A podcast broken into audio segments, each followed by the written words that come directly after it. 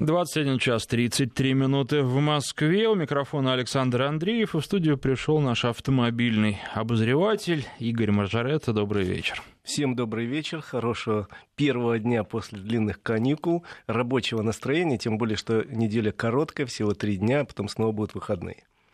А, раньше говорили, мы славно поработали и славно отдохнем, а теперь, наверное, можно сказать, мы славно отдохнули и теперь славно поработаем.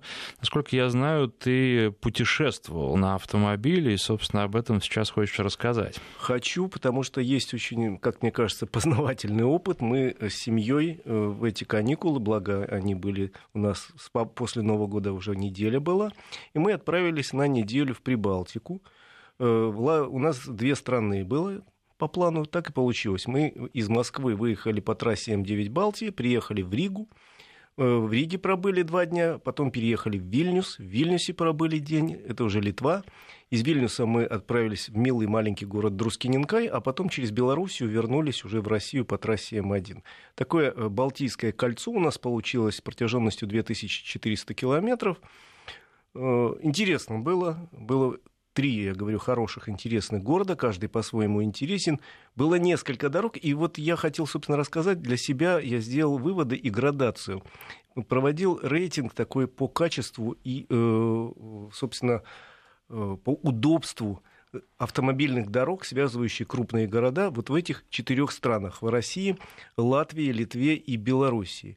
Э, вот ты бы кому поставил, кого поставил на первое место? Ты ведь знаешь эти страны, а кого на последнее? Вот как раз эти страны я не очень хорошо знаю. Ну поэтому... вот я тебе скажу, по моему твердому убеждению, я бы на первом месте поставил бы Белоруссию. Вот знаешь, много говорят о батьке всяких слов, вот долго он у власти, такой он всякой, но ну, в памяти, э, в конце концов, останутся великолепные дороги Белоруссии. Они очень хороши. Вот хороша дорога М1, от границы с Россией через Минск до Бреста. И также э, неожиданно хороша еще недостроенная дорога М6 от Гродно до Москвы. Мы уже, это я как бы забегаю вперед, Друскининакай находится на белорусской границе, и мы сначала хотели вернуться в Вильнюс и поехать по обычному пути. А тут решили через границу, через Друскининкай, перейти тут до Гродного 40 километров. И от Гродно я знал, 20, 10 лет назад я прожил, была неплохая дорога от Гродно до Минска. И что ты думаешь? все навигаторы, я пробовал четыре навигатора просто ради спортивного интереса, все кричали, не ходите в Гродно. Все, и наш Яндекс, и три заграничных говорили, не ходи. Нет, надо через Вильнюс вернуться и поехать через Минск. А э, в большинстве случаев они, посовещавшись, видимо, сказали, нет, надо еще через Латвию вернуться и поехать снова по М9. Это хорошая дорога, все остальное нет, не надо. И надо сказать, что ни один из навигаторов, я просто проводил для себя тест, белорусских дорог толком не знает, но они при этом великолепны. Мы когда переехали границу э, Литва, Белоруссия в Друскиненкай, надо сказать, что это самая была э, лихая граница в моей жизни. Знаешь, сколько ушло на пароход на машине? Четыре человека, проверку общую. 20 минут. Мне такого рекорда не было давно. 10 минут литовцы мило разговаривали, сказали, детям не выходите из машины. И 10 минут белорусы ставили печати и пропускали. Ровно через 20 минут... Очереди не было только? Никого. Всего 20 минут подъехал, проверил. Никого. На встречу была очередь, нам повезло. Так вот, пока мы ехали там 30 километров от границы до Гродно, навигатор, который нас стоял, орал дурным голосом, разворачивайтесь, разворачивайтесь назад, нельзя сюда ехать, назад. Мы доехали до Гродно, увидели, что там строится великолепная трасса М6. Она уже больше, чем наполовину сдана. Просто великолепная скоростная трасса, современная, европейского качества, с, с освещением, с разделительными барьерами, 120 км в час разрешенная скорость. Ни один навигатор ее не знал. Почему так? Ну, правда, я у местных спрашиваю, они говорят, у нас вообще проблемы с навигацией в нашей стране. Но дороги, несмотря на это, великолепны. И ты летишь со скоростью звука буквально до трассы М14, вторая объездная дорога вокруг Минска. Объезжаешь ее, выезжаешь на трассу М1 и пулей летишь в Россию. 120 км в час везде разрешенная скорость. Даже на трассе М6 есть несколько участков, где идет, где идет строительство, но там хорошие стоят э, разметка, хорошие знаки стоят, освещение – ну, сбрасываешь скорость до 80. Ну, очень остался доволен белорусскими границами. Единственное предупреждение для российских автолюбителей. Два. Э, первое предупреждение. Везде написано «платная дорога». Это не касается россиян и белорусов. Платная дорога – это для грузового транспорта и для транзитных путешественников из третьих стран. Россия и Белоруссия бесплатно. А второе, некоторые наши люди, попадая на эти хорошие дороги, понимают, что тут можно разогнаться от души, и русский номер все равно никто не поймет.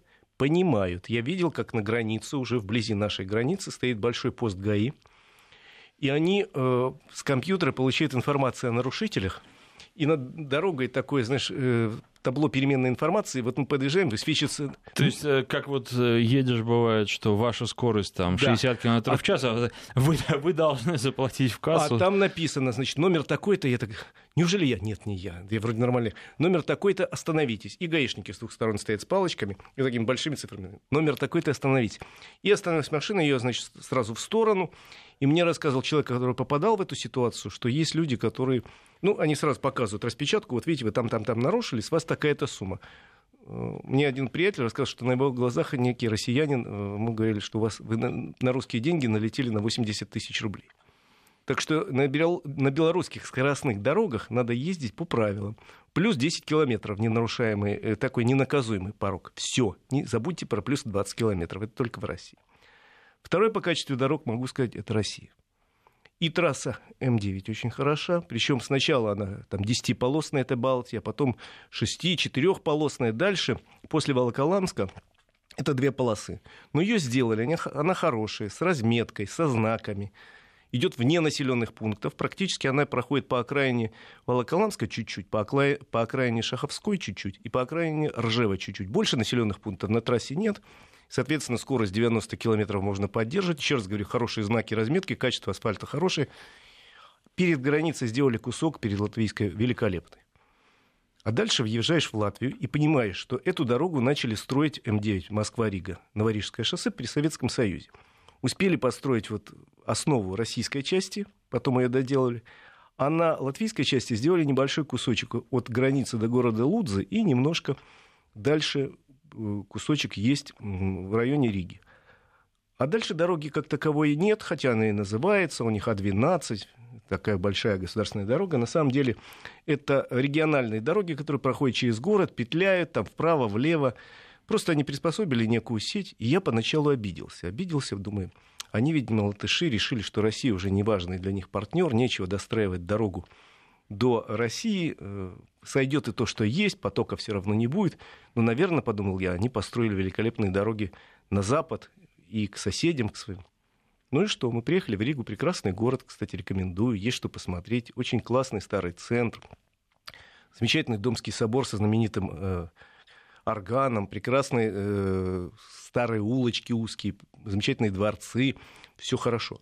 Только вот насчет дорог у них – какое-то, знаешь, вот провинциальное отношение к дорогам. То есть они есть и есть, они неплохого качества, но они узкие, все проходят через города. Даже главная дорога у них, которая называется Виа Балтия, которая ведет от Риги через Каунас, Вильнюс туда, на Польшу, она имеет две полосы движения. Ну, на дороге нужны деньги. У кого-то они есть по тем или иным причинам, да, у кого-то их меньше, поэтому... Поэтому в моем э, собственном рейтинге э, дороги латвийские, при том, что они хорошего качества, ничего не могу сказать, э, оказались на последнем месте. Например, кусочек там 80 или 90 километров от Риги до границы с Литвой мы ехали 2 часа.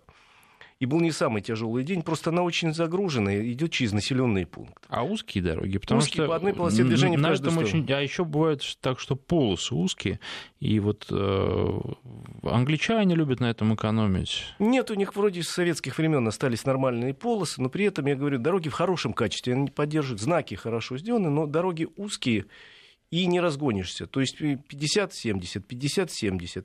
Превышать нельзя, много камер, много полицейских на дороге, штрафы очень высокие.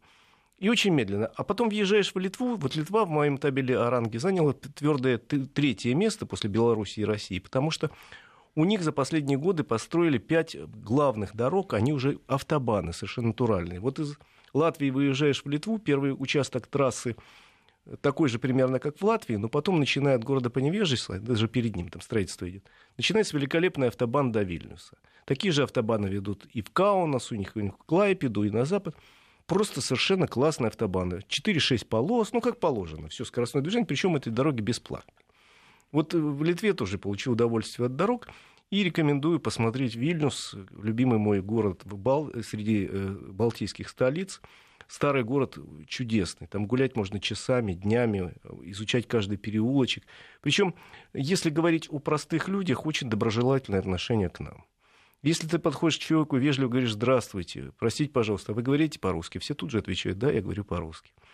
Пожалуйста, подскажите, как пройти туда, пожалуйста. А вот где у вас есть? Замечательно. Никаких проблем. Ни один случай, чтобы на нас кто-то даже косо посмотрел. То есть на бытовом уровне все прекрасное отношение. Э, про Ригу там страхи говорят, но в Риге основной разговорный язык, у меня такое твердое ощущение, русский. Более того... Ну, э, как я понимаю, еще помимо всего прочего, в эти новогодние праздники было очень много людей из России, машин с российскими номерами. Много, много. Э, Причем мне очень понравилось, значит, я там начал спрашивать, где припарковать в Риге машину, я готов был заплатить. Посмотрел, что самая дорогая парковка у них стоит 3 евро в час в самом центре. Потом мне местный один говорит, знаете, вот вы поезжаете туда, вот сразу там, вот, вот там, вот там за углом, там недалеко, ну, примерно в километре, действительно. Вот там на берегу реки можно парковаться бесплатно. И приезжаю огромное количество машин с латвийскими и русскими номерами, но сотни. И знаков никаких нет. Причем это практически центр города, ну такой пустырь. Я пробегающего мимо меня какого-то человека остановил, извинился, говорю, говорить по-русски. Он с большим акцентом говорит, да, говорю. Говорю, а здесь правда можно бесплатно машину оставить? И не утащит эвакуатор, как-то мне стрёмно было. Я отвык от этого в Москве, что такие в центре города бывают поляны. Он говорит, правда, руки Ушакова, они Лушаков, это мэр Риги, сюда еще не дотянулись. А потом я постоял, думаю, ну, что-то мне здесь не нравится. Вернулся на этой машине. И 3 евро заплатил. Сейчас мы сделаем небольшой совсем перерыв, несколько секунд, не переключайтесь. Вести ФМ. И мы продолжаем. Игорь Маржарет в студии. Итак, все-таки за деньги встал? Ты, знаешь, я выяснил, что у них 3 евро, да, примерно в центре парковка. Но я нашел парковку в самом центре, рядом с той квартирой, которую мы сняли. Э, парковка крытая была, ну, не, не, не обогреваемая, но крытая прямо крепостная стена старая идет, снизу там над ней ресторан, а снизу они в это место, чтобы не пропадали, сделали крытую парковку довольно большую. Там оказалось, что сутки стоили 15 евро. Я посчитал, что 1200 рублей за сутки – это вполне себе божеская цена. Позавидовал в некотором смысле жителям Риги. Ну да ладно. То есть с парковкой все хорошо. В Вильнюсе еще дешевле парковки. Но надо понимать, что масштабы этих городов несопоставимы, конечно, с Москвой. Население Риги и Вильнюса не достигает еще миллиона. Для сравнения, в Москве даже по официальной переписи 13 миллионов конечно, сравнивать нельзя, но, в общем, организация парковочного пространства и там, и там мне понравилась, показалась довольно любопытной. Особенно мне понравилось, я в Вильнюсе парковался на хорошей парковке в центре города. Площадка большая, прямо у башни Гидеминоса. Стоянка там стоит 40 евроцентов в час. Но все автоматизировано, никаких людей нет. Подъезжаешь, значит, камера считывает твой номер, запускает туда. И когда выезжаешь, камера считывает твой номер, говорит, столько-то денег. Вот мне намежал там за два часа там 80 центов, бросаешь монетку или прикладываешь карточку, я карточку прикладываю, поехал. Буквально занимает секунды. Очень хорошо, у нас еще пока такого нет. Но у нас и таких парковок больших в центре города нет, и я думаю, к сожалению, не будет. А, вот э, что интересно было, что очень либеральные границы оказались. Ну, правда, туда я проезжал ночью э, и занял проход через границу 30 минут, никаких проблем. Э, предупреждение для тех, кто поедет в Латвию. Это единственная страна, которая требует, кроме обычных документов на машину, еще иметь диагностическую карту. Это касается автомобилей старше трех лет. И э, запрещение категорически, правда, не обыскивает, но спрашивает и заставляет подписать бумагу, что это у тебя нет вот латыши. Э, нету ли мясных, молочных продуктов. Запрещен ввоз, они очень боятся каких-то заболеваний скота, там, типа свиной чумы, и это, в общем, вполне объяснимо, это не из вредности. Но так, если ты везешь что-то для, для личного употребления, никто даже не, не прикоснулся к нашим вещам. В лучшем случае просили открыть багажник, так заглянули, ну, всего доброго. Очень либеральная граница. В принципе, еще раз говорю, очень хорошие гостеприимные местные жители, тут же готовы рассказать, показать, куда-то повезти. Так что в качестве вот такого маршрута для путешествия э, страны Балтии рекомендую. В следующий раз надо поехать в Таллин, у меня там дети еще не были. Таллин еще более красивый город. Ну, кстати, вот в Таллине я как раз в прошлом году был, и там попадались люди, которые не хотели говорить по-русски принципиально. Собственно, Ты не, знаешь, не я... хотят и не хотят. Не хотят и не хотят. Во-первых, можно это обойти. А во-вторых, можно, я, я всегда готов перейти на английский язык, если что. Извините, давайте говорить по-английски. Как правило, тут же тушуются и вспоминают, что они говорят по-русски. Я, по-моему, рассказывал, у нас была история, когда я работал на российском телевидении, мы э, в начале 2000-х годов со съемочной группой переезжали из Латвии в Эстонию. И какой-то, в общем, был, наверное, не слишком хороший момент в отношениях между странами. У нас был микроавтобус, и было очень много дорогой аппаратуры, видеоаппаратуры. У нас э, латыши выпустили, а эстонцы, тогда еще граница была, говорят, у вас нет одной печати. То ли она нужна была, то ли не нужна, мы не знали. И, в общем, тот офицер начал с нами бодаться и доказывать, что он нас не пустит, а нас уже и назад не выпускают. И вообще он не понимает русского языка, и на русском языке с нами не хочет говорить. Это была его кровавая ошибка. Потому что в съемочной группе было 8 человек действующих рабочих языков было штук 10. И мы начали раз предлагать, говорить, давай английский родной, давай немецкий, давай французский, давай испанский.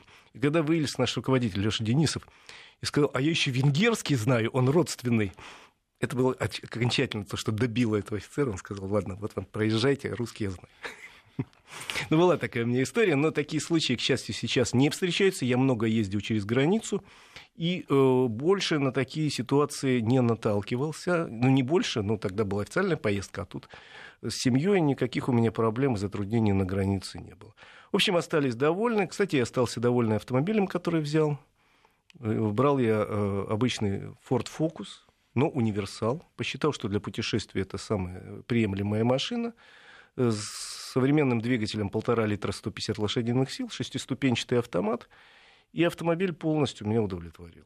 Ты знаешь, по трассе расход, э, при том, что я не гнал нигде, даже до дозволенной скорости 120, потому что зима все-таки, ну вот максимум 100-110 держал, расход топлива где-то в районе 6 литров, 95-го бензина, соответственно, суммарный расход по, всей, по всему путешествию 2400 у нас примерно 9, там, 2, 9,2 литра. Ну, Форды, во-первых, как-то приелись, мне кажется, очень многим людям, а во-вторых, э, что касается вот Фокуса, я ездил на нем последний раз года два назад, и я уж не помню, что там точно было, но там было при том, что комплектация была близка к максимальной, там не было каких-то очень таких банальных и нужных вещей. Ты знаешь, мне У них такое случается, Может быть, ну, в этой машине, в которой я ездил, значит, был и круиз-контроль, который великолепно меня устраивал, очень, пох... очень понятный.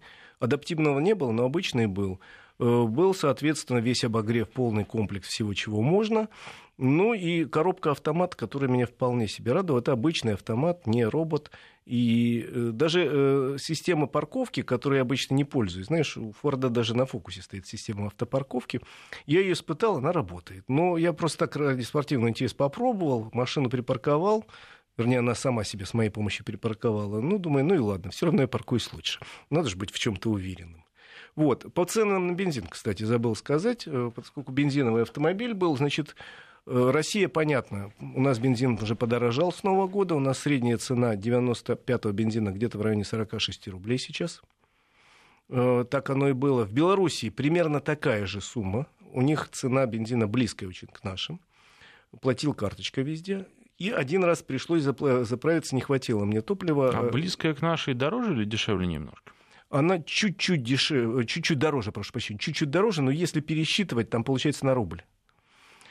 Соответственно, э, я заполнил бак в э, России, но потом, поскольку и по Латвии много проездил, и по Литве, в Литве еще раз залил бак, но я сравнил цены литовский и латвийский. Латвийский бензин дороже. У них примерно евро 20 центов средняя цена бензина 95-го.